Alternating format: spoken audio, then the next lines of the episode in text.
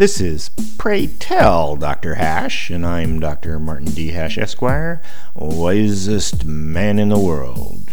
Because the competition just ain't that tough. And these are things I wish someone had told me.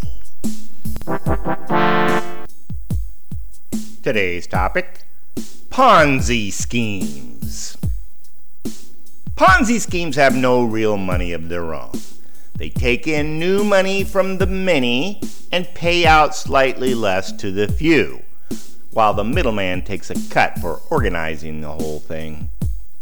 There is no connection between what you pay in and what you supposedly get out. The money goes to other people, and some amount is skimmed off the top.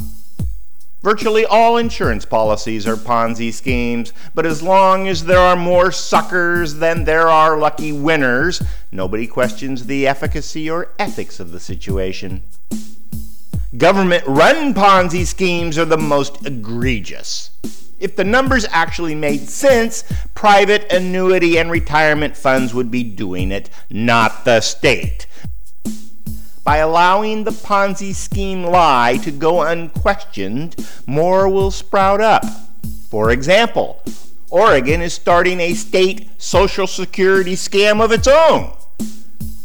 Because they steal from the future to give to the present, which has always been a hallmark of self serving idealism, our Social Security, Medicare, government pensions, and national debt Ponzi schemes are on their way to collapse, leaving inflation as the only future option, which actually isn't that bad a solution.